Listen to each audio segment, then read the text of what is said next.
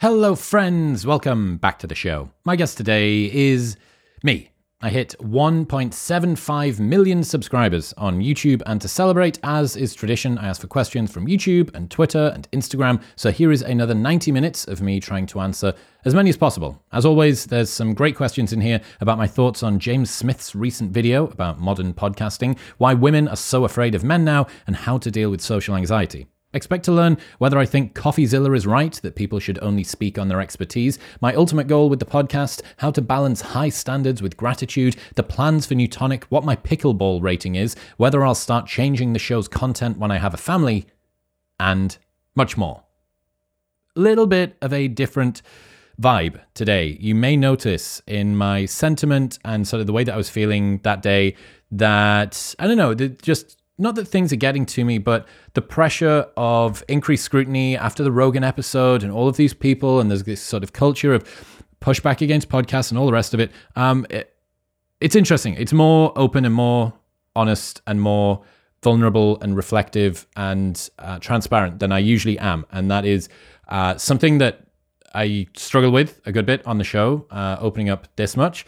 Um, but yeah, I hope that it comes across in the right way I hope that it gives you guys a bit of an insight into actually what's going on uh, internally and what it feels like to kind of be on this roller coaster from, you know, absolute normal bloke to still a normal bloke, but just a normal bloke that reaches half a billion people a year and is battling with the challenges associated with all of that attention and stuff. So it might be, I hope it is interesting to you. It's definitely at least interesting to me, even if it's uh, a mixed bag sometimes. Anyway, I'll stop waffling. This episode is brought to you by Whoop. Whoop is a 24 7 health and fitness coach that tracks your sleep, strain, recovery, stress, and more to provide personalized insights that help you to reach your goals. Whether you're obsessed with putting in a little more effort in the gym or getting those extra hours of sleep, Whoop helps you improve your everyday health and wellness. Each morning, Whoop gives you a recovery score that acts as your daily guide for how much you should exert yourself. At the end of the day, you'll get a recommendation for your ideal bedtime and wake time. You can also track over 140 different habits and behaviors to see how they impact your overall health. You can stop guessing about what's happening inside of your body by wearing a small thing on your wrist that tracks absolutely everything.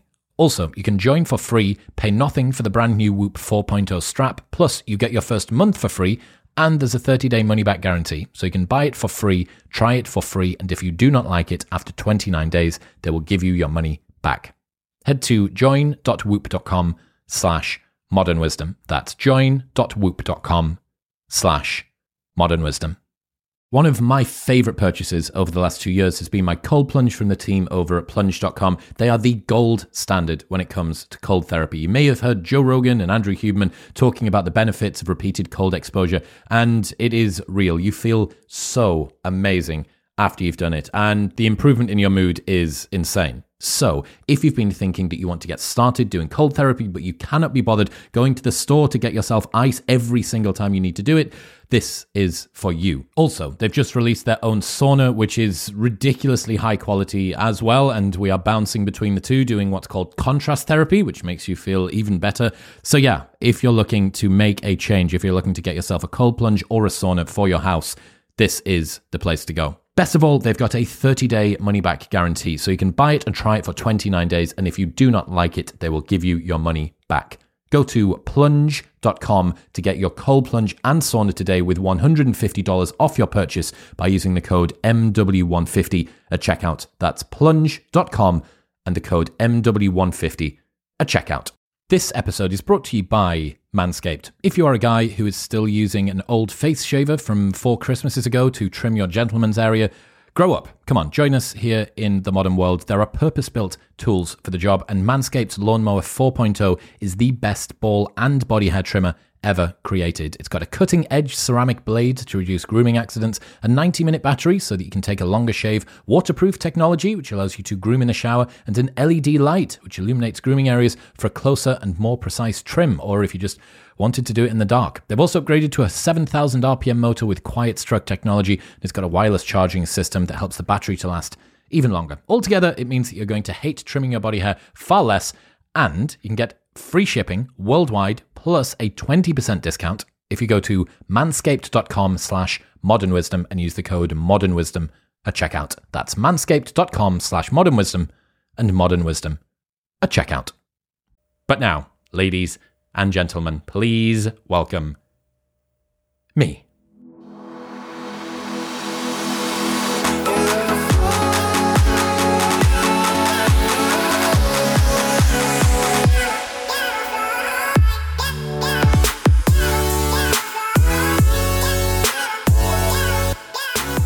What's happening, people? Welcome back to the show. It is a 1.75 million subscriber Q&A episode, and I'm here in the first episode from the brand new studio. This is the same room as we were in before, but it is new camera, new lens, new lighting, new art direction, new backdrop, new setup, new everything. So let me know what you think. I really love this. I think it is a significant improvement on what we had before, and I'm very, very happy. Massive thanks to Dean and Bennett and all the rest of the guys that helped build this out. They did it while shooting a ton of other huge episodes. So, muy bueno. And uh, yeah, there may be some technical problems over the next couple of weeks, but so far, so good. I haven't broken it yet.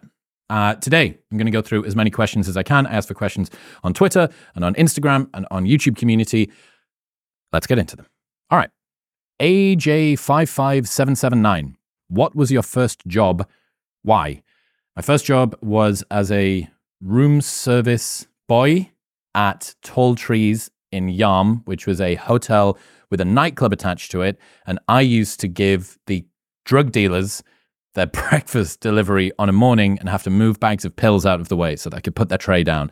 And I was 16, 17 and they used to tip me three pounds. I think my wage was four pounds fifty an hour, and they used to give me, you know, like two pounds or three pounds tip. And that for me was insane. And I did that every Friday night, Saturday night, and Sunday morning for two years while I was in college because I was skin and then I wanted money to buy stuff and like be more independent. So, yeah, that was uh, baptism of fire into the world of work. Anissa Feringa 4965. Love the show. Thank you. You talked about why you moved to Austin and things you enjoy about the US. Aside from family and friends, what do you miss most about the UK?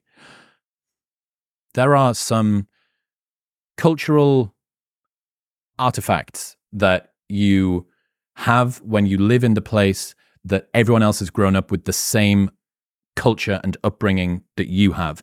If I want to make a joke about Greggs or about Blackadder or about the Inbetweeners or about Prince William or something, th- those are all accessible to me while I'm in the UK because everybody else knows what I'm talking about. Over here, I can't do that. And if I do do that, I then need to explain it, which kind of makes it pointless using it as a reference at all. So what I do instead is I have to kind of think of okay, what what is something that I can that I know about America that I can explain to the people I'm talking to that is the closest version to what I mean. And that sounds so small and silly maybe, but it is kind of a big deal because it's the it's how you position yourself. It's the way markers of how you navigate and and put yourself within the culture. Uh, and it does feel kind of displacing in a way, um, but it is more than worth it, which is why I'm still here. Daza one five six eight six. Where did you get your teeth done? Uh, so these teeth are all mine, as you might be able to tell, because the bottom ones are pretty fucked. But uh, I have a composite veneer on this one because it got damaged playing cricket, like a true British gentleman uh, when I was 14, and that's got a composite veneer on it. So if you do want to get your teeth done, uh, David Breton, my friend in Newcastle at the Cosmetic Dental Clinic, I think he's still there. Uh, he's the guy to go to. He's literally one of the best. He's been awarded a ton of uh, awards, and I haven't been to see him in ages. Sorry, David. I know I need to come for a checkup, but uh, you should go and get your teeth done from him. Matteo Tats, any comments on James Smith's recent video about the state of modern podcasts? Yes, this caused quite a stir. So, for the people who didn't see it, James Smith, who is my business partner in Neutonic, released a video criticizing um, controversy farming and inaccurate guest information that happens on podcasts. And his main point was about bringing on guests who don't agree with each other.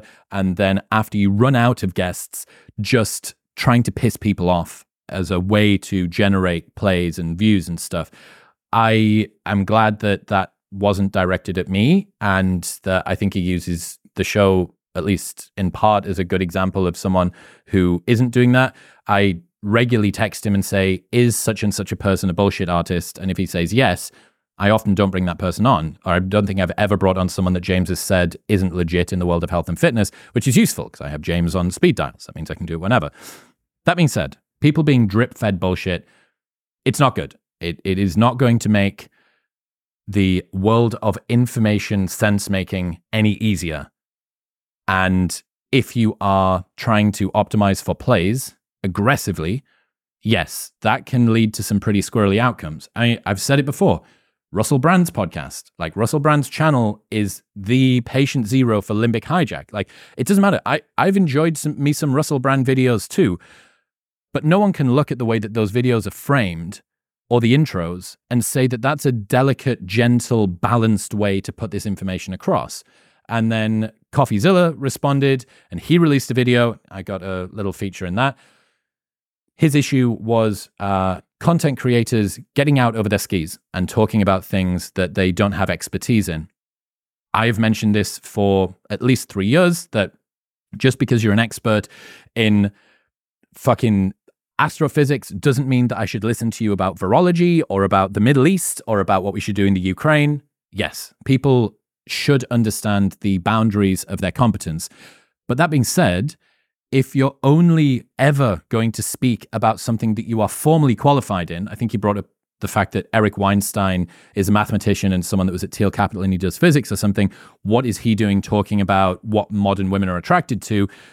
That kind of means that everyone is only ever allowed to talk about their expertise. And CoffeeZilla's got a chemical engineering degree and has then gone on to do investigative journalism. His degree wasn't in criminology or statistics or in journalism or in writing or in video creation or in media or in any of those things. It wasn't in crypto or coding. And he's managed to make a career out of doing something that he worked at quite hard. And I've enjoyed some of his videos, but I think he's wrong. I think he's wrong about saying this person is only qualified at this one thing, therefore that's all that they can talk about. The example was Eric Weinstein talking about uh, what modern women want. But the problem with that clip is that it's me talking about what modern women want. It's Eric asking me the question, but the video stops after 10 seconds, and you don't see that it's Eric's statement to me that I respond to, as opposed to me asking Eric about his expert opinion. Another criticism that podcasts are getting at the moment is that it's more of a business than it is about communicating accurate information and all of this other stuff. And I got to be honest, like there is this sense at the moment, at least to me, that this like ambient skepticism, and again, I haven't been the subject of direct criticism or takedowns. None of these videos, none of these like really like embarrassingly funny, scary, compelling to watch videos that are often done about podcasts that are critical. None of them have been done about me yet. But it's not like the felt sense of me as some bloke that has just done this thing for six years and now is in maybe the crosshairs or the blast radius of other huge big shows and people that have been on TV and all this other stuff. Like it's it's pretty disconcerting. Like, I try and be honest, as honest as I can. That like I I find myself now on podcasts neutering and nerfing some of the things that I say, or at the very least, getting nervous about talking and and saying things because I'm scared that some guy, some fucking super funny faceless guy with a, a YouTube channel somewhere is to uh, bring up a clip and then that's going to be the beginning of everybody uh, taking a piss or doing whatever. I mean, like, guy who desperately wants the world to like him is scared of the world not liking him, like fucking shock horror, or dude that was a bit unpopular in school is scared about being an outcast or whatever. Like, perhaps unsurprising. I need to go to therapy more, evidently. But it's it's like it's it's pretty uncomfortable in in some ways. Like I am precisely the same in terms of my capacity to deal with criticism as you, I am some normal bloke that just did a podcast thing. And now I haven't had any media training. There was at no point along this journey from six years ago doing a podcast on my couch with a couple of friends that no one listened to for three and a half years to now having two million, nearly two million subs. And, you know, all of these eyes and being in this the, the, realm of lots of other people and some of them have got good good intentions and some of them have got bad ones and some of them have got dodgy histories and you can't check all the time. I, it's it's scary. It's it's scary and it's disconcerting and i don't like that side of the culture. I don't like the fact that there is this ambient vigilance and skepticism and cynicism. And you see it in comment sections. And it seems, I don't know, to try and give you, as a listener of podcasts, a piece of advice.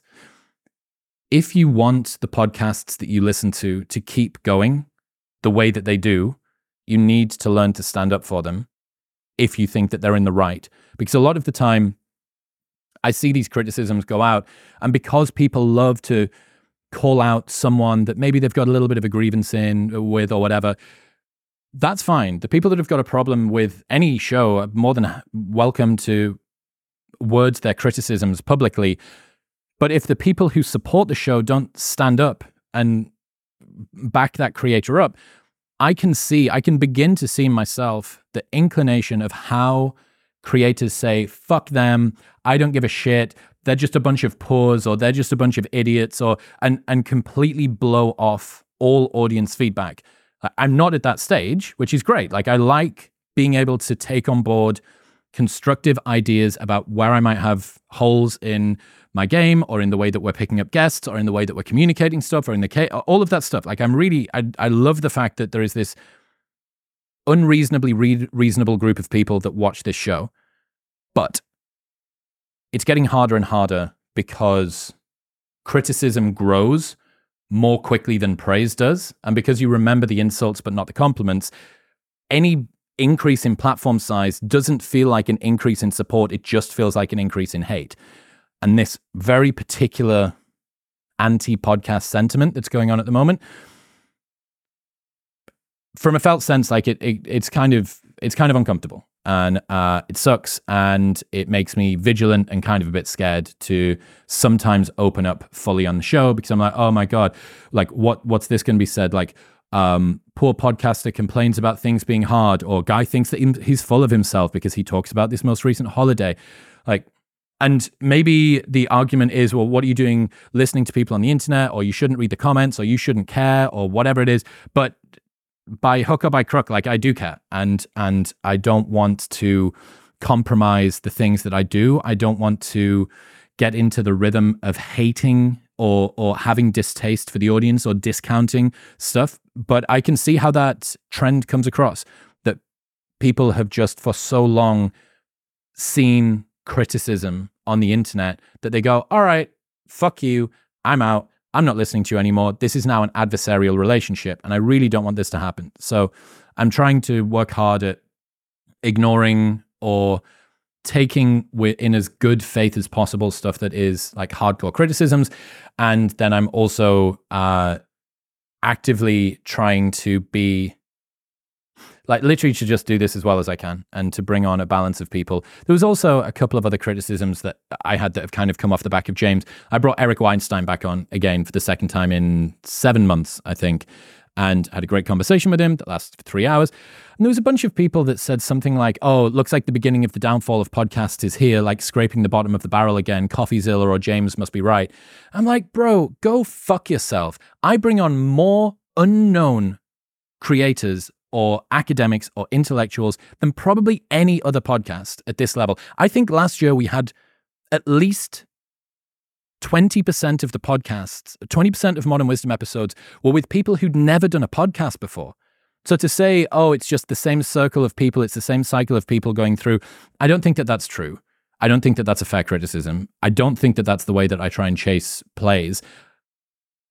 I would be interested to know if there is another podcast at this level who brings on as many unknown people as I do. I don't think that there is, and I'm trying to work hard to find interesting, new, different people. But anyway, that's my that's my rant, and usually I blast through these Q and A's uh, really quickly. But this is something that's on my mind uh, quite a lot, and maybe I just need to stop watching these fucking channels online that are like keeping abreast. It's like the weather report for podcasting. Uh, but yeah, like my advice would be and this isn't just for me, this is for anyone, like any channel that you like. If you like your channel, support it uh, because it's fucking rough and no one teaches you how to deal with criticism. There's no training course media training course for oh and this is what happens when you get to this size. No one bestows on you the ability to not deal with vigilance and criticism and, and, and like harsh cutting comments from faceless or nameless people on the internet. So that's my two pence.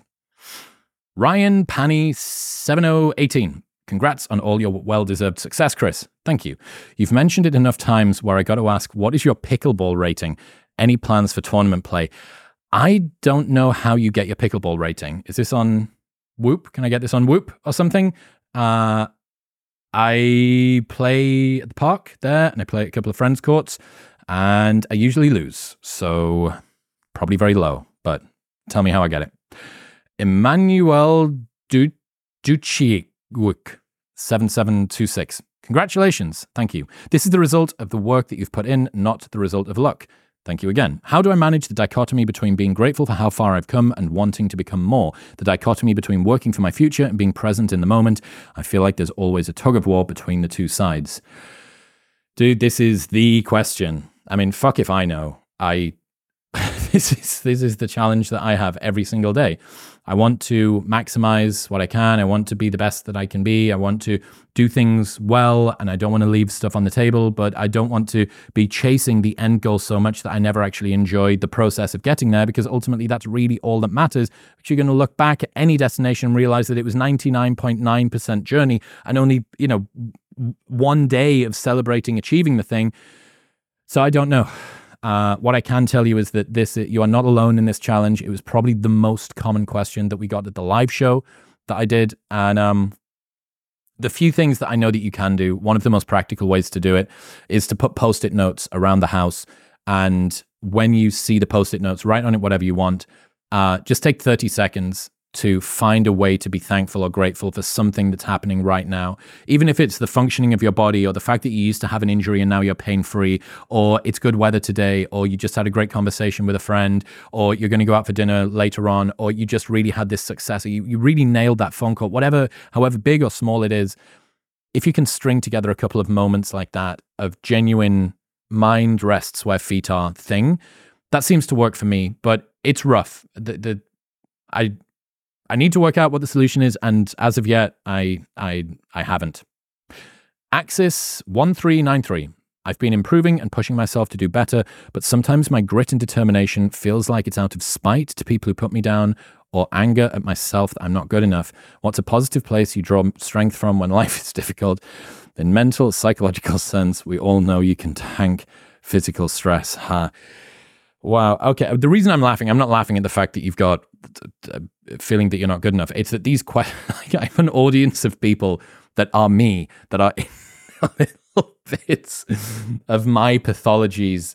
Uh, so I'm at least I'm um, uh, people like me are gravitating to this show. I'm accumulating an audience of people who have the same problems that I do, uh, which is maybe why all of the the podcast uh, distaste or whatever. Everyone's busy trying to not spite the people that put them down previously. They're not busy enough to be able to watch podcast takedowns on the internet.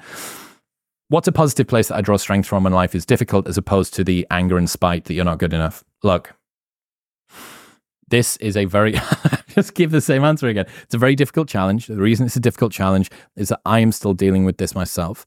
I don't have the chip on my shoulder anymore. I got past that by to be honest, just achieving so much more than I thought that I was going to, that I already knew that I'd sort of blown past. Like the chip on my shoulder was, it wasn't enough fuel. It was like useless fuel. It'd been spent.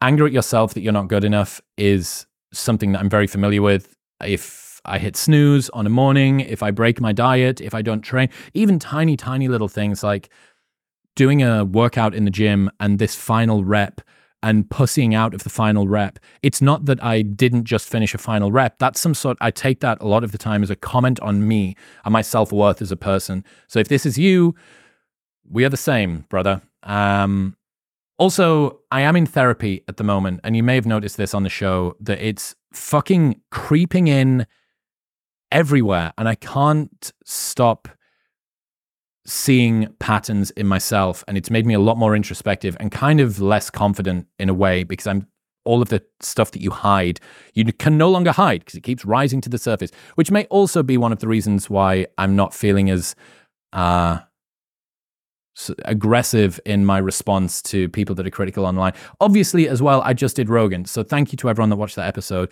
Uh, but that, if you don't want a ton of attention going on the biggest podcast in the world, is probably a bad idea. And I loved that episode and I loved all of the conversations and stuff like that. But even in that, as I'm saying a sentence and I realize that I meant to say that particular word and I didn't, I misspoke, or I meant to tell a story in this way and I didn't and I forgot something, I'll castigate myself during the moment that I'm not good enough. And that is exactly what you've just quoted. A positive place that you draw mental strength from when life is difficult has to be I just want to be better and I'm trying my best. That's all that there is. Getting wrecked by psychological strain, by you being your own tormentor, is not worth it. And I have tried. I have tried an awful lot. You want to be better. That is something to be proud of. You want to leave it all on the field of play. You want to make yourself as good as you can. You want to make the world a better place. You want to have an impact. All of these things are just all positives. Fuck, I don't, I, dude, I'm, this is me. I am completely battling with this same thing myself. So the best thing that I can say is remember that the affliction that you have is one that you should be very thankful for, even though you don't feel it at the time. Mr. Paul 3D, congrats. Love Neutonic, by the way. Thank you, especially the lack of high carbonation. What are your plans for that brand? Will you leave it at a drink, future flavors? Looking forward to future guests. This podcast has changed my life. Brother, thank you very much. Um, Right now, we just need to have some stock uh, because America didn't have stock. It may be restocked today when this episode goes out. I hope that it is. And we have finally got new production factory, new production uh, supply, which is great. Um, organizing the supply chain for something like this when it's very, very high levels. Uh, we methylated cobalamin, it's the methylcobalamin B12, which is more absorbable and Rhodiola rosea and Panax ginseng. Rhodiola rosea is an endangered species, and we've got natural caffeine. And we've to source this, it takes ages. So we need to sort out supply chain. That should be done right now. I just want to get the drink in people's hands because we haven't had it in America for three months. Once we've got that, we'll look onto other things. But yes, for now, that's it.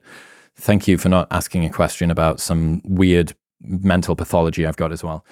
Lily Diz 8013. Great podcast. How is your exponential success impacting your personal life and relationship? Fuck's sake. Um, okay. I am very much enjoying talking to more people that are that like the things that I like. One of the coolest things about doing a podcast where I talk to people I'm genuinely interested in because I'm following my instincts, which also means I'm going to make mistakes but it means that I create an audience of people like me at the live shows that we did across the UK and Ireland and Dubai and the United States and Canada. All of the people that came up, I would happily go for a coffee with because they were all like me, because they've been selected for me. That bit's cool. Exponential success from the personal life side is what I said before. It's this you're just being, it, I'm being watched by half a billion people a year, and it's fucking terrifying and I don't know what to do and I don't know how to uh, uh, deal with it. And there's only a very small number of people who can even understand this. And if you try and talk about it on the internet, like I'm doing right now, it sounds like a champagne problem. Oh, poor YouTuber boy who's dealing with this. Do you not know that people are starving? Do you not know that people are dealing with poverty and all the rest of it? It's like, yep, I do. And yet I still am concerned about this sort of ambient vigilance thing. It's a mixed bag. I'm really, really happy with the show. I love the conversations I'm having. This new quality of production that we're doing and all of the things that it's opened up is awesome. But personally, it's a high price. Like it is a high price that I pay. And that's my fault. And it's my mental pathology to deal with. And it's my set of challenges to overcome. And hopefully, when I do that, I will have a shit ton of really good insights and all of the questions that you guys are asking, which are the same ones that I'm dealing with Maybe I'm just a couple of steps ahead. Maybe I'll have some answers. So I'm seeing it as an opportunity to prove to myself and also to kind of go out scouting for solutions to some of the biggest problems that, that I think a lot of us are dealing with. And they're very normal problems. This isn't how to deal with the death of a loved one. This isn't, you know, huge, huge things. It's everyday challenges about how do I maximize my potential and not leave things on the table? How do I balance my desire to be better with my uh, bitterness from being criticized in the past? How do I deal with success without letting it get to my head or without letting it make me become too anxious? All of these things are one step at a time. It is an interesting journey at the moment. That's as far as I'll go. George Mack, let's fucking go. Thank you, brother. Uh, what are the biggest midwit meme, midwit meme moments over the last five years? Probably the biggest one would be something like on the left, the guy on the left would say, I just I just follow my instincts. The guy in the middle says, I will reverse engineer all of my principles and daily values into a optimized matrix to make my decision framework through. And the guy on the right would say, I just follow my instincts. Like ultimately, following your instincts is the best route. And it cuts out so much psychological pain from having to go through the guy in the middle of the midwit meme. Uh, if you had to summarize the last 12 months into a sentence, what would it be? Rapid change is good and bad. Cam, what's one area in your life you're looking to improve upon the most this year? What is happening with these questions? I mean, they're great and stuff, but they're really deep and they're all about me. Anyway, what's one area in your life you're looking to improve upon the most this year? Fearing less, I think. This whole uh, vigilance, ambient anxiety thing, um, it's not going to get less. The show's going to keep growing, and I need to deal with it. Uh, so that would be that would be one. Uh, another one uh, I mentioned that I'm doing therapy, which is fascinating and really, really rough, like really, really hard to be honest. Um, dealing with that more, learning to kind of connect with my emotions would be something that's great, as opposed to this like performative autism thing, which I've managed to create as some defense mechanism. That would be great. Uh, I'm back in training consistently, which is awesome. And I feel great. And I'm gaining a ton of muscle. And that's great. So I guess those three areas deal with the byproducts of the show growing, uh, feel feelings, and uh, uh, continue to get massive. That's really all there is. Marissa Allen, if you could send one message out into the great expanse of space, and if there is life in anywhere in it, they will receive it. What do you send? It can be anything in any format. I'd ask them What's your morning routine? That's it. Dougie House 93. What is up with all of the ads? Lots of question marks. Yep, that's another one. Um, so, look, these big shoots that we do, I've spent $35,000 in a single day on them for some of these shoots. And for the multi day shoots, it's more. And I need to fly Dean over from the UK and we need to have this huge amount of insurance for all of the kit. And we need to rent the kit, we need to rent the space, and we need to build a team. And we have, it's expensive. The only way that I can do these big shoots are by selling ad spots. I care and believe in the advertisers that I use. And if you don't like them, it's quite easy to skip forward. I, this is one of the things where I'm like, hey, go fully fuck yourself because it takes so much effort behind the scenes to do it to get this stuff to happen. So many like like weeks and weeks of preparation and then we all fly. We sit on fucking planes. Dean sits on a plane for like 18 hours to get over to Vegas or LA or whatever. And then we spend a full day prepping and then we go in and we record. And I've done all of my research and, and we sit down with the guests. And then there's this huge edit on the back end and all of this stuff to create content that you get to watch for fucking free. And then the internet has a problem with three minutes of podcasts on it. Like the entitlement that people have. Do you know how much it costs to run a podcast? Like, It's insane. So, what is up with all of the ads? They're going to stay. I want to continue making the most beautiful podcasts on the planet. That costs money. I can't bankroll it myself. I have to use advertisers. The only ones that I use are ones that I work with. Uh, we turned down a huge deal, a life changing amount of money deal. We just turned it down a couple of weeks ago from a very well known advertiser because I don't agree with them and because I don't think that they're a valid product. the amount of sacrifices that we make behind the scenes and the amount of revenue we leave on the table because of not wanting to play this limbic hijack game, because of not wanting to like use the they are coming for your kids, you won't believe what they're doing next, that on the titling and the thumbnailing, all of that stuff. So the ads are staying. And if you don't like it, go fuck yourself. Mike O'Connor, if you only had 10 exercises for the rest of time, it's all you have in your library to stay as muscular as possible. What are they? It's, it's time you weigh in, homie. Okay, Mike. So I've asked this question of 10 guests, maybe, including Chris Bumstead, uh, greatest uh, Olympia physique champion of all time, and Phil Heath, one of the greatest Olympia champions of all time. If only had 10 exercises. Okay, so uh, incline chest press, because it's the best chest exercise on the planet. Uh, pull ups, because overhand pull ups, shoulder press with laterals, because I think that shoulders get, eh, no, we don't need shoulder press, just lateral raises, incline press, pull ups, lateral raises, leg press, because I have a bad back. Fuck, this is hard. I've done this to so many people and I've been looking at them like, why are you taking all of this time? Uh,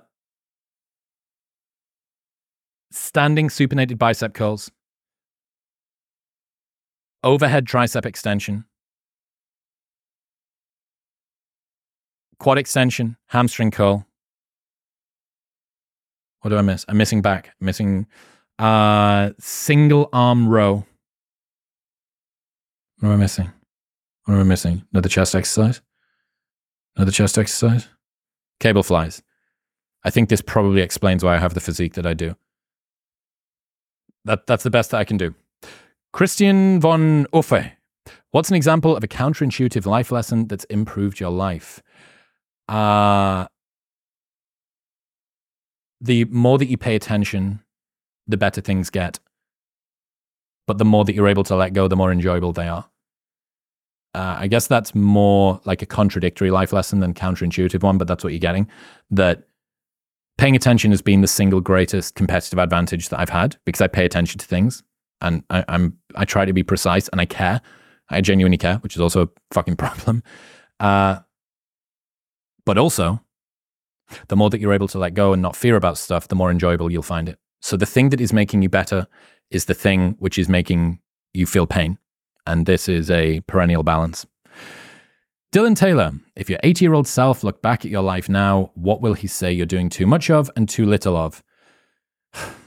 too much time on screens, too much time on email and admin and busy work, and too little time just having fun and walking in nature and, and chilling out with my friends and shooting bows or playing pickleball or or traveling. Uh, I work an awful lot because I obsess and I like doing this show and it's it's gr- fun to me, but it's very hard because it's so rewarding. It's very hard to work out is this the absolute best thing that I could be doing at all times? Am I doing it too much? Could I be doing it a little bit less and still get most of the gains from it? I don't know. Uh, but I think 80 year old self looking back at me now, I'm not doing bad. I'm really, really not doing bad. I've got the top five deathbed regrets of the dying written on a whiteboard next to the, the desk where I work. And uh, I look at that pretty regularly. So I'm trying my best to front load that. ASG, what's the biggest podcasting lesson you've learned since your first episode? Podcasting lesson. Lesson about podcasting or lesson from podcasts? Let's say lesson about podcasting. Silence. Silence is the best podcasters have things to say, and the absolute elite podcasters know when to shut up.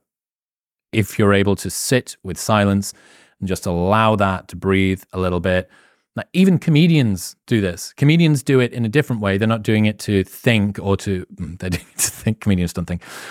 They're doing it for comedic timing as opposed to because they're grappling with some like super complex idea, but just allowing the room to breathe. Theo Von did this with Sean Strickland, right? Sean's crying. He's, he's struggling with this sort of traumatic memory thing. And Theo just let this silence sit.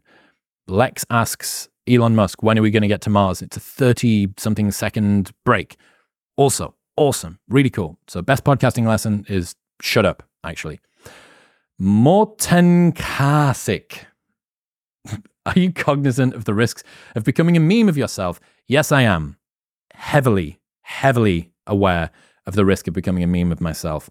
And I try very hard to not lean into the same sorts of conversations all the time. It's one of the advantages of having such a broad selection of guests to choose from that it's not always bro philosophy with Alex Hormozi or gym rat stuff with Mike Israetel or social psychology insights with Rob Henderson or evolutionary psychology with William Costello. You know, we've always got this broad range of things. But ultimately, you are you. And unless you continue to change you, you will have patterns and say things in certain ways. The way I say years, which Michael Malice told the entire internet about, years and years. That's kind of a funny thing. So that the fact that I've got this particularly prominent brow, I, that's not going anywhere. Like this sort of Klingon shelf thing that I have here, that this light really strikes perfectly. Let me see if I can see. See that? Yep. Someone actually said that me and Mike Israetel on the episode looked like two different alien head races meeting each other. Like two different species of aliens with different shaped heads meeting each other. Like I was Predator and he was Alien. Really quite accurate and funny, which is why I couldn't get mad. Uh, but yeah, I'm cognizant of becoming a meme of myself, and I really, really, really don't want it to happen uh, because I want to keep doing this thing and because I don't like the idea of a joke being made at my expense that when I'm trying my best because that sucks. So hopefully it doesn't happen. Greg, what is your goal slash mission with this podcast? I just want to keep talking to people that I'm interested in, bro.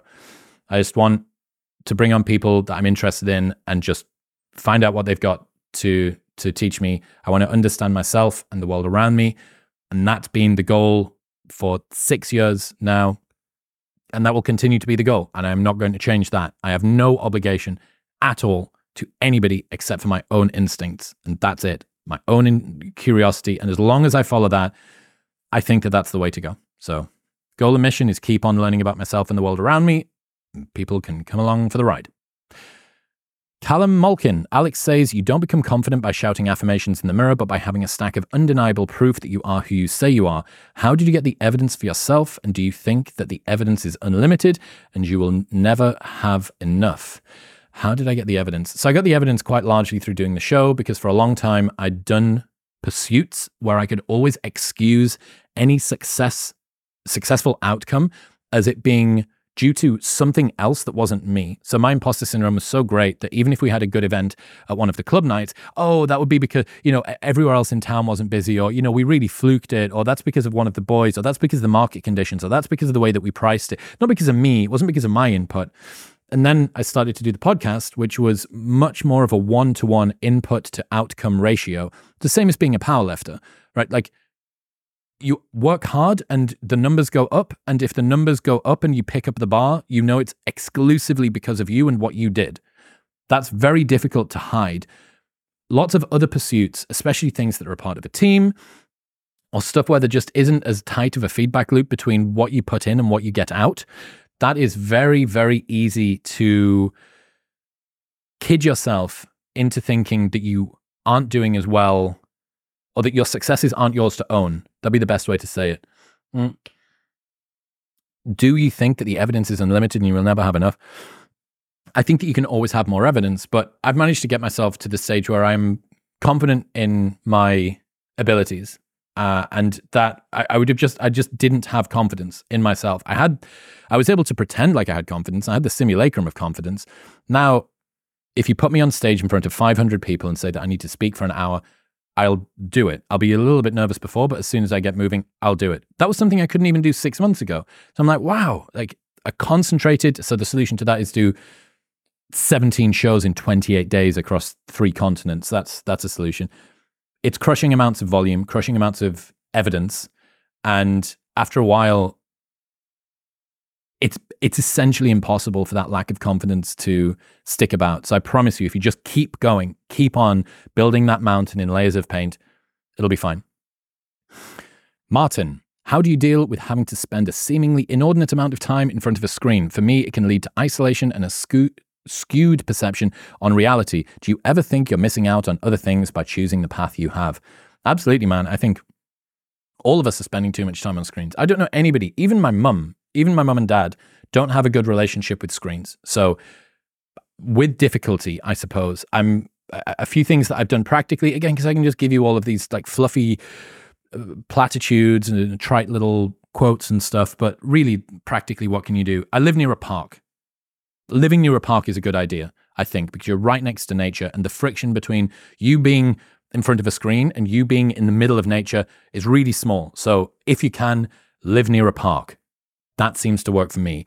Uh, it can lead to isolation and a skewed perception of reality. 100% it can. I think that that's what a lot of the uh, communities of people that have bound together over mutual hatreds of outgroups are doing because that is reality to them. Reality is what they see on the internet. It's not what's happening out there. It's what's happening in the group chat or in the comment thread or whatever.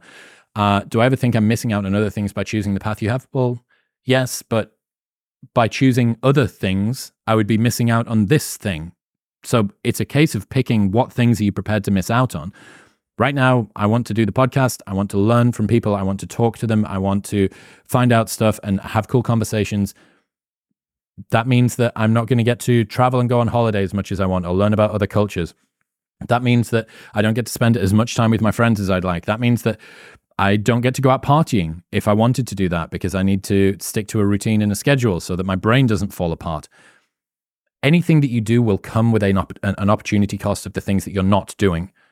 Pick the things that you are prepared to not do. And then if they align with the thing that you want to do, eh, your path is now clear.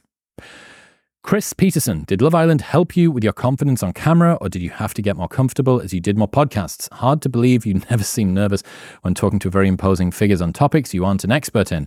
Well, apparently that's the whole problem. Uh, yes, I wasn't aided really at all by Love Island. Love Island is so interesting. if you ever go through multiple versions of you in life and then people in the future find out about things that you did in the past, each time it's a revelation. But to you, it's like, dude, I, I'd even forgotten that I'd done that. Love Island was now eight years ago, I think, for me, maybe more. And uh, then it gets resurfaced. Like, did you know that Chris was on Love Island? Or, oh my God, you know this guy was on Love Island? Like, yeah, I, I, of course I did. Of course I, because I was there. Did I get more comfortable as I did more podcasts? Yes, absolutely. Like doing podcasting and especially doing YouTube, doing this, staring into that thing. And anyone that's ever tried to do a video, birthday video for a friend where you're just looking at this black lens and you have no idea what to say and it's just like a hole staring at you and there's no one coming to save you no one's going to come and help you no one's going to say the words for you and if you mess up over and over again you're going to feel like you can't speak and you're completely useless and your brain you're brain dead. This is the best baptism of fire for learning how to communicate that you can have because no one is going to come and save you. No one's going to drag you out when you get things wrong or when you get stuck or when you don't have anything to say. This is why I said it on the first episode with Rogan. Sit down for 30 minutes once a week and have a fake podcast with a friend. Put your phone on record, all of the phones out of the room, put it in the middle of the table, and just talk to each other about an idea.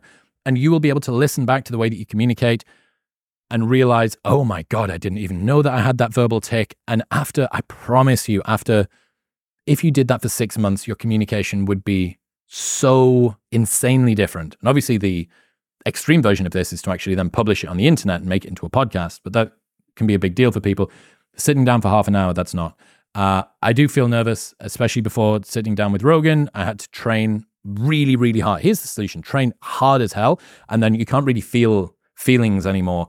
Uh, and then the nerves are just you've got DOMs and you've got nerves, and that the nerves die because the DOMs take over. So that was my solution there. Captain Reese Will the podcast grow in the same direction as your life? If we see you having kids, will you do more dad centric content? 100%. I am very much looking forward to learning about bringing up kids and uh, family life. And I could become a prepper in five years' time. And again, this is the whole follow your instincts thing who knows? I might get real deep into AI or into 80s jazz or something. And guess what? There's going to be a ton of episodes about 80s jazz and AI. And for the people that that's for, that's great. And if not, that's that's not. But yes, I think there's no way that I'm not going to be changed by something like becoming a dad, getting married, having a family, uh, dealing with the passing of friends and, and, and family members and all that stuff. And the show is an outgrowth of me, you know, for better or for worse. It's it's it's me and where I'm at in life. It's not, you know, I, I don't know what's going on in CoffeeZilla's life. I don't know if he's got kids. I think he's married, but I don't know what's happening. Like his content is always about that out there but it's not really about his instinct of what's going on with him related to his content. For me, that's not the same. Uh, I keep my private life pretty private, but I'm also following whatever interests I've got. So, yes, dad centric content, aging gracefully as a man, dealing with drops in testosterone, dealing with losing family members and people growing older and getting a dog or whatever it is that's going to happen. All of that's in the post. Lewis Stroud, why are nine to fives looked down on within the self improvement space and how to get past it if your purpose is aligned within a nine to five career? I have noticed this. I am, I don't think I've ever personally actually been disparaging of someone that has a nine to five because I have been someone that's had a nine to five, albeit not for long. I did it for six months. But every single person that I knew growing up had a nine to five or bigger, and my dad certainly did. And then coming from a working class, a super working class background, I've I've always felt a little bit uncomfortable with the way that nine to fives are disparaged. I don't think that the only way that you can enjoy your life is if you pivot and do something yourself. I think it's a very reliable route to do it, and I encourage as many people to do it as possible. But I, I try not to look down on people that are doing that because it's the lion's share of most people. How to get past it if your purpose is aligned within a nine to five career? Fuck them. It doesn't matter. Like, I've made huge, huge, huge developments while I was staying up until four in the morning, five in the morning, running a nightlife business. You can make huge developments in your personal growth journey while you're doing a nine to five. And if your purpose is aligned within a nine to five career, it doesn't matter. Like that's your thing. Just lean into it, enjoy that. And all of the guys that don't know when they're supposed to start or when they're supposed to stop, or they've got to be the taskmaster, or they don't know what they're supposed to do today, and they don't get holidays and they don't get all of that. You don't have to worry about any of that. There are tons of advantages of having a nine to five. And if you're enjoying it and your purpose is aligned with it, nail the self development on an evening time. Make sure that you lock into a hard routine, and you are going to you're going to have a great time. So I'm it, genuinely, genuinely, genuinely envious of people that have great nine to fives where their purpose is aligned to it, especially if they've got a lot of um, oversight and structure, because it takes all of the pain. I did a video ages ago. Uh, you might even be able to find it. Uh, I can't remember what it was called. Something like uh, re- 10 Reasons to Not Start Your Own Business or something like that. And it was about precisely this that it's not all it's cracked up to be to go and work for yourself. So know, the disparaging of nine to fives, I'm, I'm not on board with that. Mr. Meldrew693. Who do you think would win in a fight? Eight mildly irritated squirrels or a drowsy beaver? Please provide working kind regards. Ah, eight mildly irritated squirrels or a drowsy beaver? That beaver's fucked, dude. Eight? Four versus one? That would be, I'd be interested to see that. But even a even a normal squirrel, let alone mildly irritated, would I think would be uh, a handful, the very least. That beaver's wrecked. So squirrels struggle to coordinate, but they just rush the beaver, uh, running around it on all sides, little scratching, biting, squeaking things, and that drowsy beaver's he's he's wrecked unless someone comes in and gives him a a Lucozade or a Neutonic. If he had Neutonic, actually, if we made Beaver Tonic, uh, he would be fine. But Unfortunately, not happening. Uh, J- Jailch, Jailch, 28. How to be free from others' opinions. Uh, I don't know. Here's the guy that's worried about the entire internet uh, being critical of the industry that he's in. I don't know. I don't, I don't know what that solution is. See, here's the problem with doing therapy that it keeps on coming up whenever you're trying to have a conversation, whenever you're trying to hide whatever your concerns are. Um, some of the ways that I've been able to find to do that are that most people don't like themselves. So caring about someone else's opinion of you is kind of pointless. Like, you wouldn't respect someone's insights on strength if they didn't know strength and weren't strong. if these people don't like themselves and don't know you, their opinion of you means absolute diddly squat.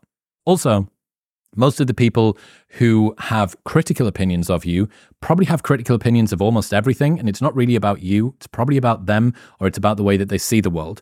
So, others' opinions that are negative a lot of the time are actually just projections of what they hate about themselves, or they're the way that they see the world at large, and it literally isn't about you. So, both of those things, I, I really try hard to remind myself that uh, it's probably not about you other people's opinions of you are more about them than they are about you. Techie8036, explain your back issues. Did visiting Dr. Stuart McGill fix it? What about your stem cell treatment in South America? Please share your back fixing story and the current state of your back health. Cheers. Okay, so quick recap back the Chris Williamson back odyssey. I had a bunch of bulging discs when I started doing CrossFit because it's CrossFit and because I was excited and because I was lifting heavy and I'd never lifted that heavy before with moderately poor form at a very high intensity. Um, L3, L4, and L5, S1, two bulging discs. MRIs, not good. Tried to work on it, kept on having those sort of spasmy back attacks that anyone who's got a bulging disc or herniated disc will be familiar with. Went to go and visit Stu McGill. Stu did a full assessment on me. I flew to Canada, and then drove to Gravenhurst on my own for the first time, driving on the other side of the road. Five, four, five years ago now. And um, yes, he made a huge impact. I did hundreds of hours, maybe maybe thousands of hours of his big three, uh, which you can Google online quite easily. If you have a back problem, I highly recommend doing the big three every single day, first thing in the morning when you wake up. If you've got really bad back, do them twice, once in the morning and then once in the mid afternoon. Uh, and I've done that hundreds of hours. I've done it on a paddleboard in Lake Norman. I've done it in Dubai. I've done it in my house in Newcastle. I've done it in gyms all over the UK. I've done it in Austin. Uh, and yes, it's made a big difference. Stem cell treatment in South America that I did last year, I went to BioXcellerator and I got 200, 200 million stem cells over the space of a week, including intradiscal and every lumbar facet joint. So, literally into the disc of my spine. I was asleep. Um, that was interesting because it forces you to have a big deload for around about three months. It's really hard for me to work out how much of this was stem cell and how much of this was deload because I'd never taken a three month deload off anything and I looked skinny and fat and slow and awful. But my back didn't hurt and my knees didn't hurt. My knees had been hurting before as well. I highly recommend a combination of heavy deload and Stuart McGill's big three. Current state of my back is I haven't had a, a back spasm attack in nearly two years now, which is very good. That's muy bueno to me because it was pretty consistent, you know, every couple of months to every six months or so. Um, that being said, I'm working around it. I don't deadlift, I don't squat, I don't do anything that involve. I don't do good mornings. I don't do bent over rows. I don't do anything that causes that shearing, what's referred to as a shearing force, going through my spine, bending over. Um, so I work around it. I do a lot of lunges, heavy uh, uh, suitcase carry lunges. Uh, I do a lot of box step ups. I do a lot of leg press. You know, I've worked around this. I've adapted my training so that my back isn't uh, injured. But if you are someone that has a back problem, buy Back Mechanic, the book by Dr. Stu McGill. It's very accessible, very practical. Do the big three once or twice a day. Take a deload from whatever you're doing and learn to do proper back hygiene, as it's called, spinal hygiene which involves keeping a very neutral, good spine. I always get uh, James always makes jokes about me that uh, I stand up really straight like this, that I've got such a good posture. But I don't think I did have a good posture until about five years ago. And then I just hurt my back so much that I became hypersensitive and hyper aware of my posture. And now I do stand up straight. It's a shame that I didn't do that 10 years ago. Anyway, Parker's 696. What have you done in your life that you are the most proud of? Conversely, what have you done that you're the most ashamed or disappointed? Jesus. Um, what have I done that I'm the most proud of? Moving to America, I think. I'm very proud of that. It was super hard to do. Administratively, it's a nightmare. It takes ages. We submitted this three inch thick, 700 page portfolio. And then the first day that I arrived in Austin, I was waiting to get picked up by the Uber outside of this block of flats that I lived in. And I was just so thankful looked up at the sky and it was something that I'd made, right? I'd moved my life from this place where I was, where I was, things were good but not great, to a place that I was excited about and I felt like I was exploring and adventuring and being a pioneer. And it was all because of me. No one else had done it. No one else had made it happen. No one else had, had it was all me. And that, that made me feel very proud. Uh, what have I done that I'm the most ashamed or disappointed about?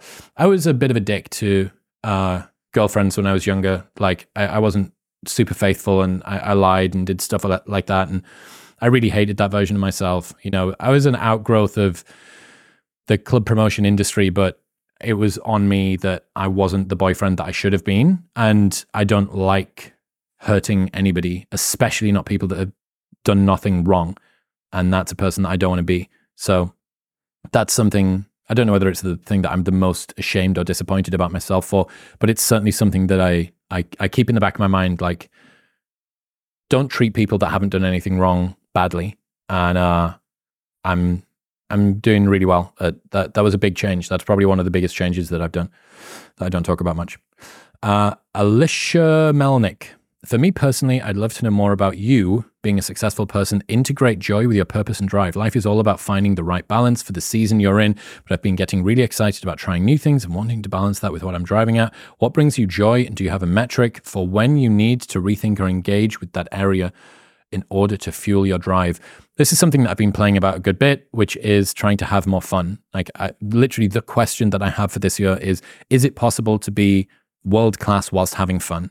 That was that's the question for me this year.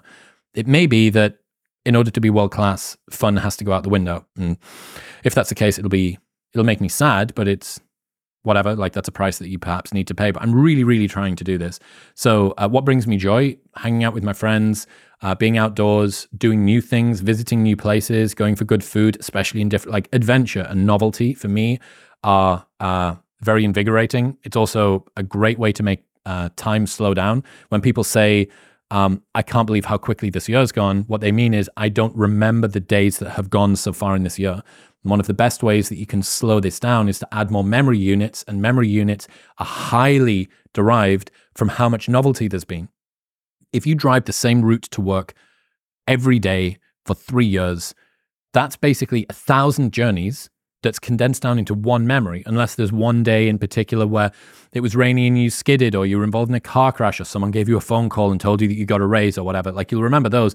But because it's always the same thing, it just gets condensed down into one, essentially one memory. So trying to vary and add as much novelty in as possible is very good.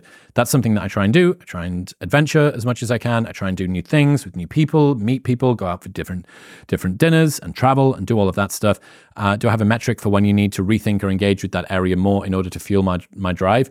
Yeah, when I can't bear to sit down and do any more work, and I'm like, right, I think I need a break, and that's when it works.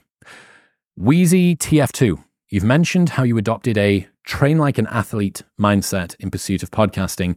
Any info as to what that regimen entailed? yeah, so I, this was something that I came across about four years ago, uh, three and a half years ago in the middle of COVID. I just really, really wanted to become better at doing the show. And that meant that I had to cover all of the different bases. So for me, in pursuit of podcasting. I took a bunch of different uh, content creation courses, like uh, 30 Days to a Better YouTube channel from video creators, Ali Abdaal's Part Time YouTuber Academy. Uh, I learned thumbnailing and title design. I learned uh, channel strategy for YouTube. I got a voice coach. Uh, I started prioritizing sleep and hydration, and I played about with nutrition to work out what makes me uh, sharper when I'm on an episode. It turns out that it is just basically no carbs or fully fasted. Uh, I started playing about with nootropics, which is what Neutonic kind of was born out of, I suppose, even four years ago. Um, what else did I do? Started obsessively watching content creators that communicated in a way that I wanted to be like. A lot of that was Alain de Botton from the School of Life, bit of Peterson, good bit of Rogan um, and just looked at what they did and deconstructed the way that they spoke and, and the way that they communicated, and then tried to fold that into who I am. So I didn't just become some, you know, shadow version of them, but I was like, okay, I really love the way that pauses were used there, or that he asked a question with a statement, or whatever it might be. Folded that in and then worked on it quite diligently. There was a period the show got worse during during 2020 and 2021 because I was being so deliberate with everything that I said and really trying to bring in all of this learning that the show's flow actually got worse but i needed to do that in order to then build that skill up and then come out the other side. Or maybe it's still getting worse. Who knows? Alan1779, what were you doing in Utah? I was giving a keynote at its first ever keynote that I've given, which is pretty fun. Um, and I did that for a, a convention uh, thing for a group of people that are part of a huge mastermind, 500 people. That was cool. Uh, and then the guy said, "What are you doing at 5:30 a.m.?" And I said, "Sleeping." And they said, "Let's go skiing." And I've never skied before, so I got to go halfway up. Like I got to go to the top of the start of a of a hill. I got to go to the top of the start of a hill uh, before the actual hill begins, and I got to uh, play about skiing, and that was that was pretty cool. Um, it's fun to do something to feel like you were in a place for a really short space of time and you got loads done. Utah was beautiful though, especially being in Austin, which is just flat as a fart everywhere. There's just there's no hills. The entire place is super flat. Uh, and then to be in Salt Lake City, for the people that have never been, imagine a huge mountain range in a U shape and then a lake. And someone looked at the gap in between the horseshoe of the mountains and the lake and said, let's make a city there. And that's Utah, or at least that's Salt Lake City. Simon Day 1714. Huge geese Thank you. My question is how slash when you decide to push back on ideas of your guest, or if that is something you consider. Great question, man. So I've, I've mentioned this before. My therapy speak again, my people pleasing nature is so strong. I don't want to upset people. I don't want to make people feel uncomfortable. And my cringe meter is like toe curlingly hyper attuned.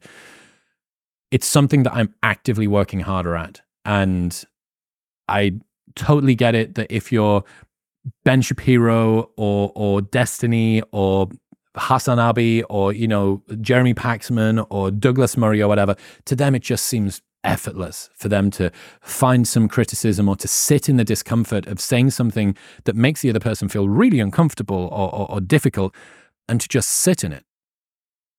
Like I was talking about with that silence, say the thing and just leave it there. Um, that is such a huge, it's a genuinely difficult challenge for me. And for other people, it may come easily in the same way as for me, staying fit may come easily. And for somebody else, going to the gym might be an absolute nightmare. Um, that's something I'm genuinely, genuinely actively working on. I tried hard with the Eric Weinstein episode. There was a bit where he brought up something that I really don't agree with to do with uh, uh, sex and gender classification. And uh, one step at a time. But that's that probably should have been the what are you looking to work on this year uh, like my disagreeability my skepticism my, my, scrutiny within the episodes and also in my in my personal life of just being able to say what i mean and say what i think without worrying about how it's going to make the other person feel. Like it's not being impolite it's being honest. And that is that's a big uh, if i can get that and I, i'm confident that i can but when i get that uh, i think that'll be a, a really big change. But you're like observing me go through quite a big um a transformation, I suppose, at the moment, going from wherever I was to whatever it's going to be for probably the next couple of years. It was pretty well set up until about a year ago or so. And then the last year has been tons of change. And then, especially the last six months, has been so much change. And coming out the other side, I'm hoping that it's going to be a little bit less change because the, yeah, things like growing as much as they have is is odd. And this is something I have to develop, something I have to get better at. And I'm trying. And I really hope that you guys have faith in me and, and believe that I am doing it.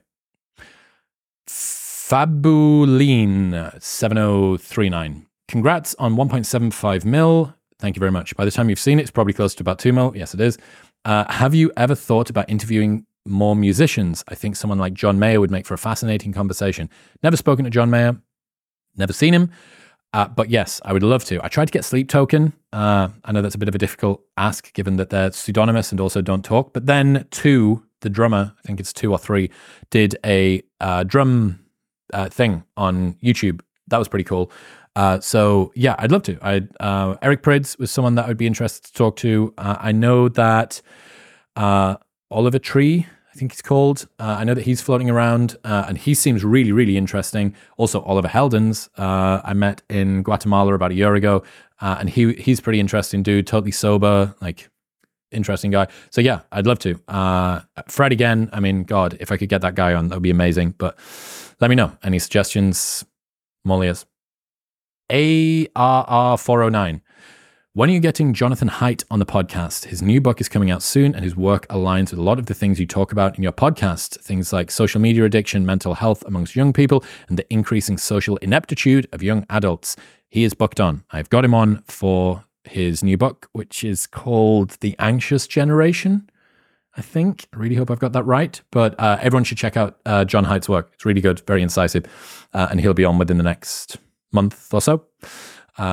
Naomi GX4RC.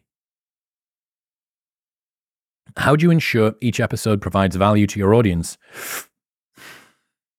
I, as long as it provides value to me, I assume that some non zero number of people in the audience will also find value from it.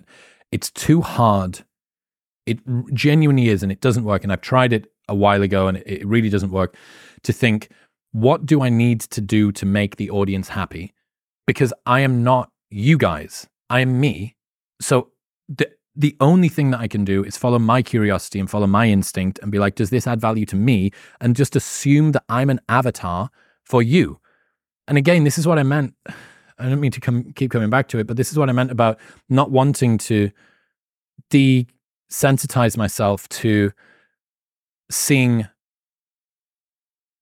seeing myself as part of as an extension of the audience itself as like just the guy at the tip of the spear and then everybody else being downstream from that because i want to continue to just do things uh, to, to be as representative as possible to like have to be as open and as messy as I've been today. I'm usually much slicker than this but I'm I'm trying to work hard to be more honest and more open uh, emotionally about what it is that's going on and if I do that, I have to assume that some non zero number of people in the audience are feeling the same thing. Even if their situation's different, they're not in Austin, they're not a podcaster, they're not British, they're not whatever.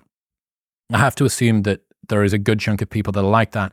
And that was what I, I always wanted. I always wanted someone that was a couple of steps ahead of my journey, telling me about what the path ahead was like. Here are some pitfalls. Here are some ways that you can expedite success. Here are some things I did that didn't work. Here are some things I did that did work. And if I just keep doing that, I have to, it's the only thing I know. And it's the most authentic and it's the most honest and it's the only way that I can do it. And if it provides value to me, hopefully it'll provide value to you guys too. So that's my totally unsophisticated strategy. Sandor Clegane, cool name. Uh, outside of the US and the UK, where are some of the countries you've enjoyed visiting, uh, enjoyed visiting the most? What's on the top of your list of places you'd like to visit in future? Great question. This is a simple one, isn't it? I don't need to speak to my therapist about this. Um, Bali was very good. That's the most quintessential white guy thing that I could have said. Bali was really good. Thailand was okay. I very much enjoyed Pai up north, and I very much enjoyed Koh Samui. I think that Phuket is a shithole, and I think that Chiang Mai is a little bit of a shithole, and I think that Bangkok is a huge shithole. Uh, where else have I been that I've enjoyed? Guatemala was uh, cool, although not super safe. Uh, Medellin in Colombia was awesome, and Comuna 13 was super, super dope. Uh, Rome is my favorite city on the planet, and Athens was also phenomenal. I just love history, so those are great places. Uh, top of the list of places I would like to visit in future. Um, I'd love to do Venice. I would. I've already done Florence, which was phenomenal. Um, anywhere that's got history. Egypt, I'd like to do. Um, Japan, I would like to do. There's a ton of places. I've still never even touched Australia. I've got this weird obsession with Antarctica as well, so I'd love to go there, see the wall. Um, there's a lot of places. Rohan Maghade, Maghade, can you tell us about your spiritual beliefs? Ah, uh, mi- minimal, I guess. I don't know what spiritual beliefs are. I have a bunch of friends. One of my good friends that works for us, uh, Ben, is Mormon and he loves his faith. And I went to uh, Ripon Cathedral with him and his wife and my mum on Christmas Eve this year. And that was beautiful. Um, but uh, my spiritual tank is relatively low. Uh, Mum's a Reiki master, so she's spent a long time doing distant healing and and she does stuff with crystals and she talks about the moon and stuff like that. And that's i, I really enjoy that. But for me uh, faith is a gift that i'm yet to be given. So i guess we'll wait and see if that changes. I'm in austin. Dan henson how do you get so many great guests on your podcast? How did you start? Send dms bro. Honestly the number of people that just respond to dms especially if it's uh, brief and if it is um, respectful and it's easy to respond to, you'll be surprised how many people will just say yes. So just start throwing them out. Uh, and also networking. Like once you get to, you know, the mid level or above guests, it really only comes by referral. Uh, unless they're a fan of what you do already and you've got a, a real sort of warm lead in. But even now, if I want to bring, like, I wanted to bring Jocko Willink on the podcast, there's a, a lady who follows the show, that's a fan of the show, who'd like tagged me in a story and I'd reposted it. And then she'd heard me say I wanted Jocko and she's like, oh, I did some writing with Jocko. And then she looped me in. So it's like I was the most tenuous of connections to get Jocko Willink on. And that was two years ago. So network hard, send DMs. That's that's literally all I've done. Small Chief, congrats. Thank you. How do you ensure that you continue to push content that you stand by and not just for trends or views? Again, it just it has to be am I interested in speaking to this person? And I'm not always sure, right? Because like there's sometimes people that you're not sure if they're going to be interesting. And you're like, oh, that book sounds all right. Or oh, that, that documentary sounds okay. Oh, I enjoyed that episode that they did there. And then you don't, the, the conversation can be of varying levels of, of interestingness. But I can always tell because the morning that I wake up, when I've got that episode later that day, if I am absolutely fired up and I just can't wait to get training out of the way and to leave it and to do all the rest of it and sit down and have a conversation and I'm prepping with them and I have a conversation, I'm super excited. The excitement in advance, 99.9% of the time, is a great indicator it's going to be an amazing episode. And it's very rarely wrong. And then there's other times where I'm like, I'm going to, you know, we'll see how this person goes. I'm blown away. And then very rarely I have an episode and I'm like, mm, that was okay. Like, but it, it wasn't, wasn't phenomenal.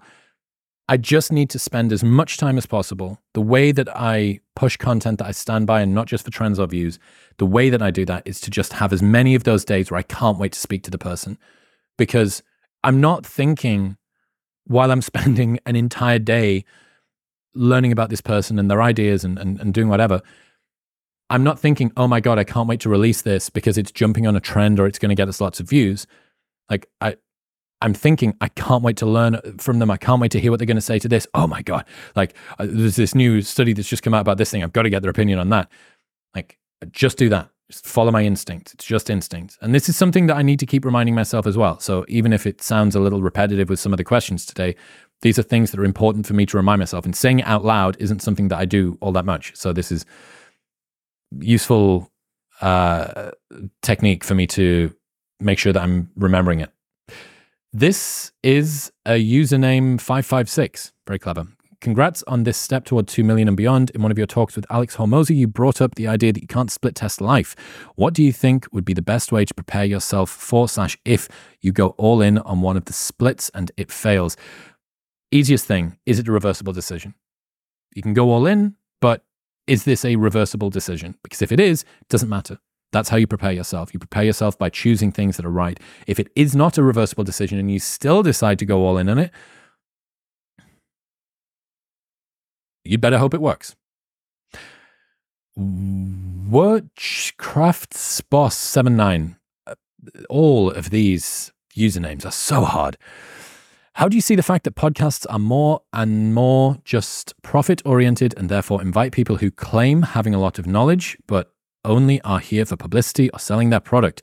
There often is an interest, conflict, and contradictions, but oftentimes the podcasts claim them to be experts.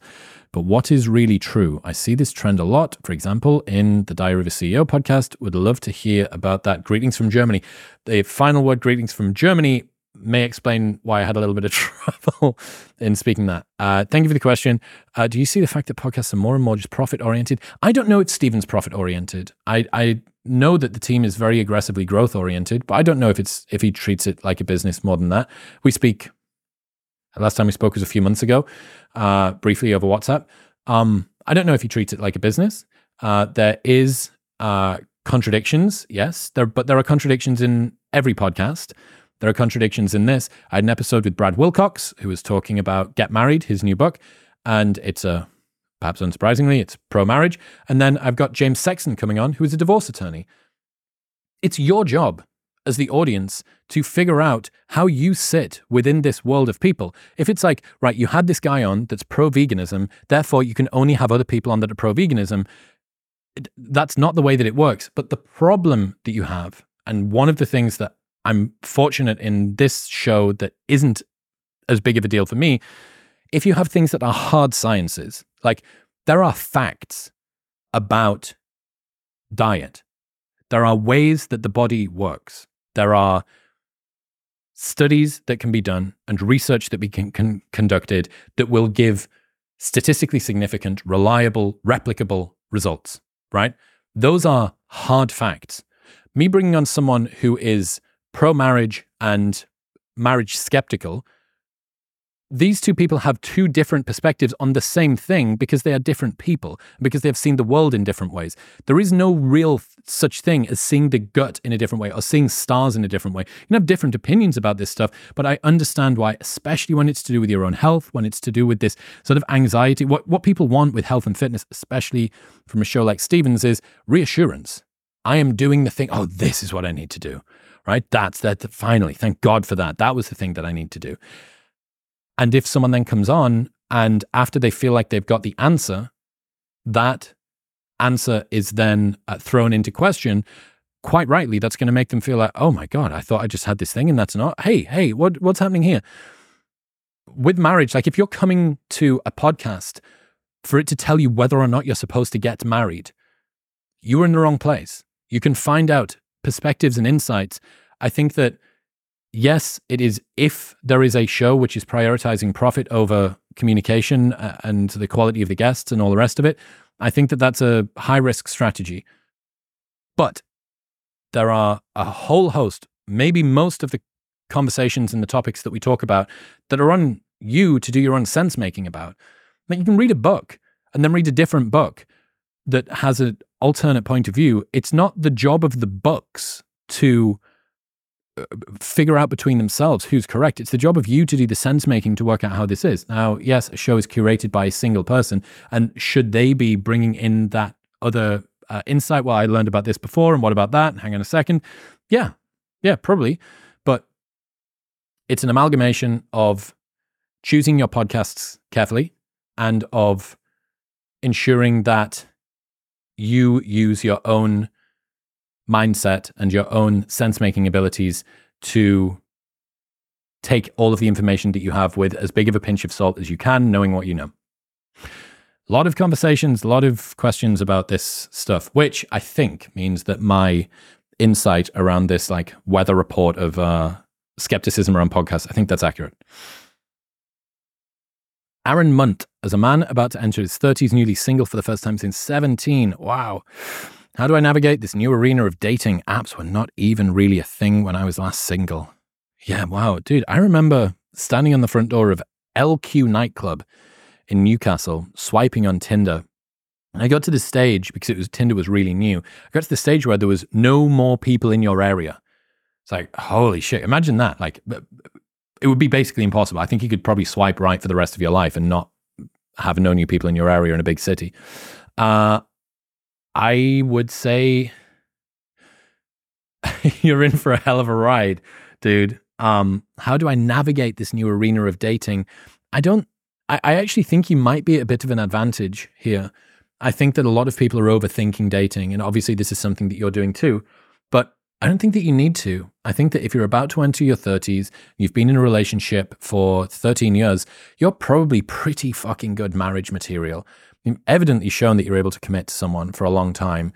You have you're sufficiently reliable and uh, uh, consistent that you make a great partner. If you're looking to get into another relationship, I don't think you're going to have any problems. I think go slow, don't expect too much, be forgiving of yourself if you have a, a a, ba- a couple of bad dates because maybe it is a bit of a new world. I I, I haven't dated for a while, uh, but yeah, uh, I think you'll be fine. I think that you're you, you already sound like marriage material, so you won't have any problems.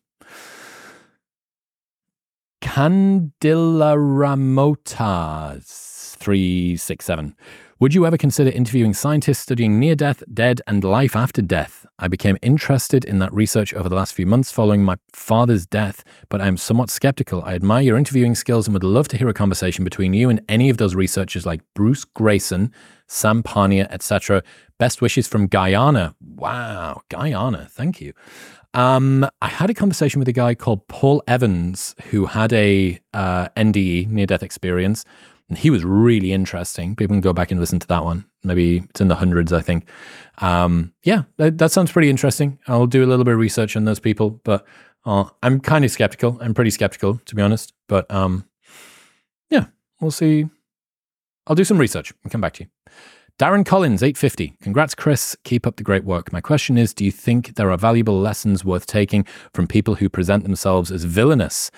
Interesting. I wonder who presents themselves as villainous. People who seem villainous, perhaps. Well, yes, I think that there's valuable lessons taking from t- to be taken from anybody, and this is one of the problems again that exists in tribal parts of the internet, which are that if you're only going to learn things from people who you completely agree with, you are going to be defeated and outstripped and and outgrown by people who don't have that level of tribal bias. So, for instance, let's say that you were ardently pro vaccine and there is someone that was anti vaccine during COVID. You say that person was anti vaccine, therefore, moving forward, I am never, I'm never going to listen to anything they've got to say, whether it's about mindfulness or, or, or geopolitics or lifting or whatever it might be, I'm never going to listen to them. Well, okay, but you are going to lose out. And it's kind of the same here. You know, I don't like villainous people. I don't know how many of them I've come across, but I don't want to be around them. I don't like the idea of them. But no one owns the truth. And if someone says something that's accurate, like that separating the message from the messenger and the artist from the art, I think, is very, very important.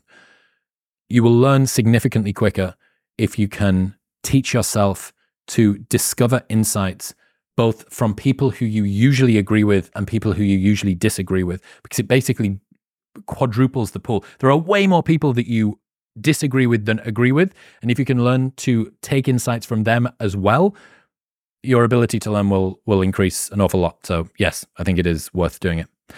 Kiwi Reese 05. When is Neutonic coming to Australia? Soon, man. I mean, unfortunately, your government doesn't like a bunch of the compounds we have in this. The UK government also doesn't like a bunch of the compounds that we've got in this. The US just doesn't really care, and we could put fentanyl in it and it'd be fine. Uh, but UK, we had to get rid of some stuff, and now we were we ended up with this. Uh, Australia is just unhappy with with like they're very very stringent. Their equivalent of the FDA or whatever uh, is super stringent and, and it's not like we've got anything like insane. It's just effective in here. Uh, so soon, I hope, but I don't want to do some half-assed product that isn't effective. So if we can't get replacements that are as well researched as the ones that we do, maybe not until Australia changes their laws. Amy Robinson 4451. Congrats, Chris. Absolutely fab stuff. Thank you. What was the reasoning behind the Neutonic logo and what's your favorite type of YouTube videos to watch? Okay, so this is this sort of this new camera's face tracking is going to kill me here. Uh, so this is an eye. It's a big eye. It's generated by uh, I think DALL-E, and the reason that we did that was we wanted something that you couldn't put down, and I think it's the most beautiful can I've ever seen. It's really, really cool. Uh, and as soon as we saw it, we just fell in love. You can go and watch the launch video on my on my page. The first time I ever saw it, I was like, "Oh, that is cool!" And then we adapted it and adapted it. Uh, what's my favorite type of YouTube videos to watch? I watch all sorts of stuff. I'm really into World War II history documentaries at the moment, which I think Shane Gillis calls early onset Republican. Um, I'm enjoying that. I'm enjoying a lot of stuff around uh, physics from David Kipping that does cool worlds. Uh, Melody Sheep, also more of the same. Uh, Lemmino, phenomenal uh, YouTuber. Uh, a lot of documentaries, basically. Um, those and uh, some fitness stuff. Mike Israetel, I can't, I watch all of his stuff. It's great. Ranjan Kandel 2924. How do you pick momentum back up when you lose a bit of steam? Any reframes to change your mindset to feel like it's going downstream rather than upstream? Love the pod, changing lives. Thank you. And I feel you with this. It's a vicious cycle. When things are going well, it is easy to make them go better. When things are going badly, it is more difficult to even slow that down. So, yeah, I feel you. When you lose a little bit of steam, I, it sounds so trite, and I know that you're going to because I would think this. You're going to think that's fucking too obvious, and and and no, I wanted something that was more of a hack.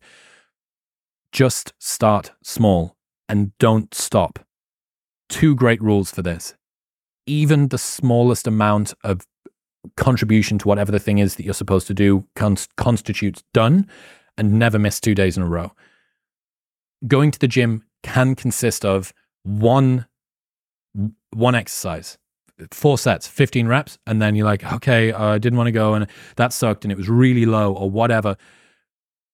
Almost all of the energy, almost all of the activation energy when you've lost steam is spent on starting doing a thing, not keeping it going. It's all about starting. So you have to reduce the friction on the starting. That means environment design. Uh, read Atomic Habits by James Clear. You probably have done already, but read Atomic Habits by James Clear or reread it to remind yourself of it.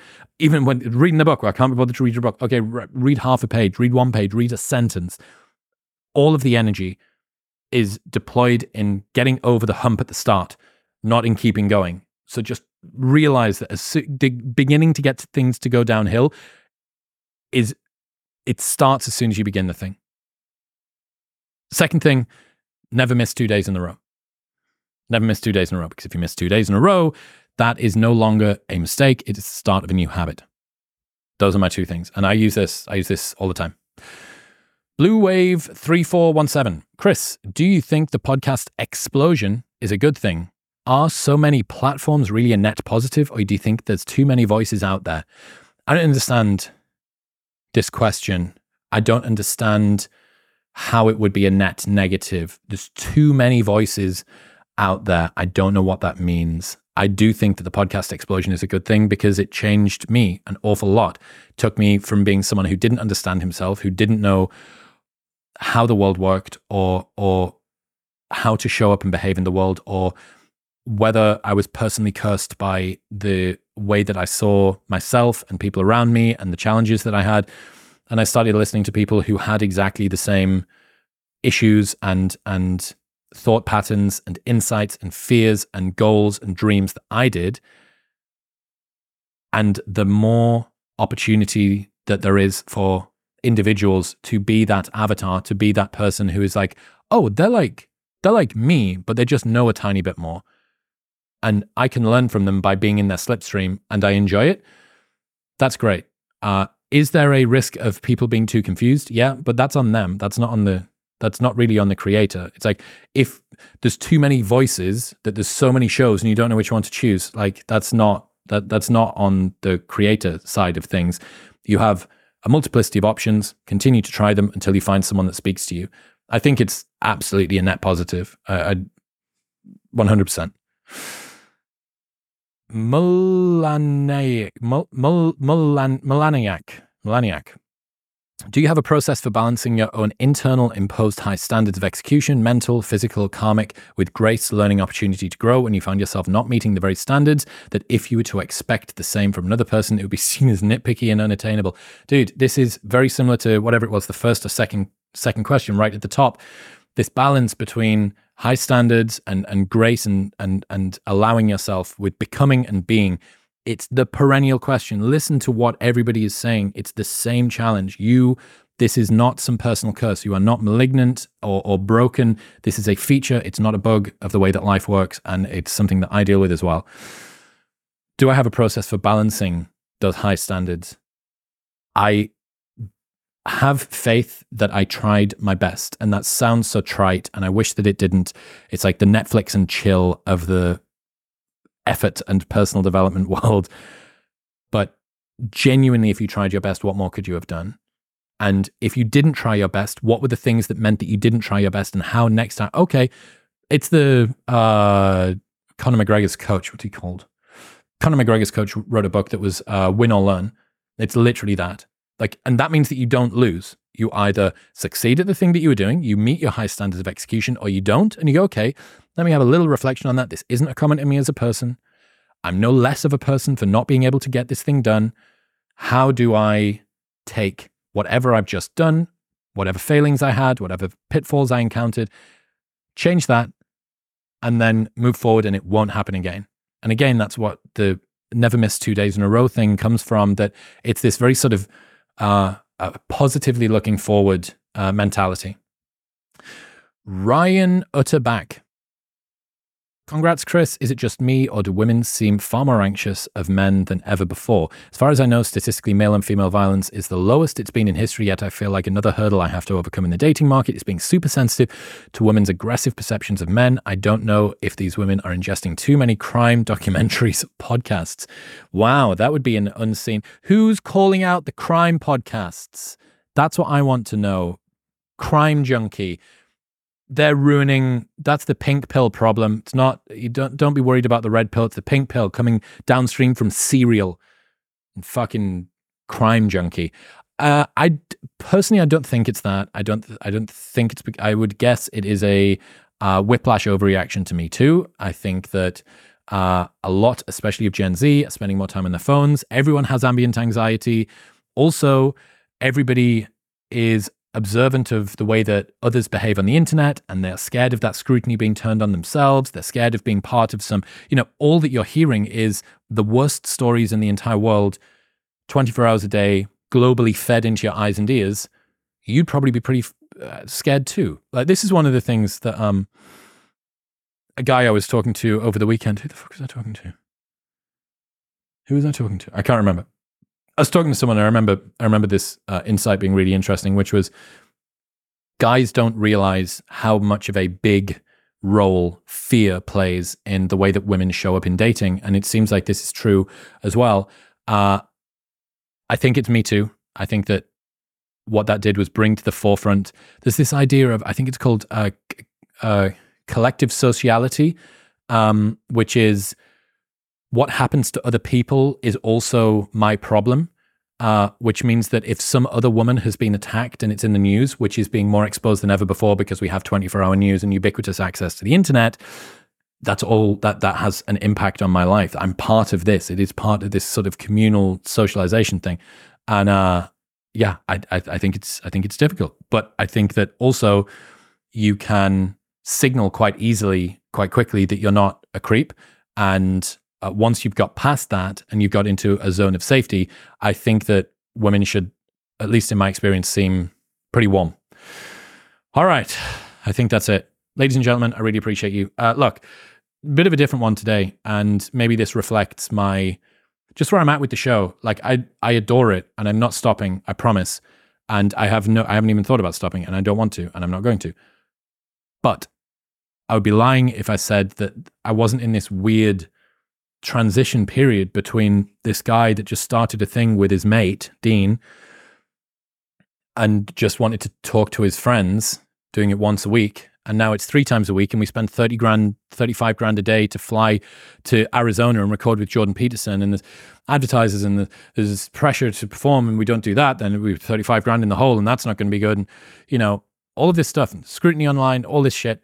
Um, I'm really hoping that I'm going to come out the other side of whatever this version of transformation is and like really be appreciative that I went through this. Um, but yeah, I I would genuinely appreciate a lot of support and stuff if you guys have got it in the tank. If you want to, like all of the nice comments and and and things and feedback. Maybe you know the Ryan Holiday stoic in me shouldn't be as uh, at the mercy of other people's opinions. And maybe at some point in the future I won't be, but I kind of don't like that. I don't, I, in a way, I don't like the idea of that. It's like I want to take compliments and and all of the nice things that you guys say. I want to take that to heart. Uh, so anyway, I'm I'm uh, I'm gabbling, and I will let you go. but I appreciate you very much. 1.75 million. I'll see you at 2 million. It'll be very soon. Some huge guests coming on over the next couple of months. I genuinely do appreciate you. Big love.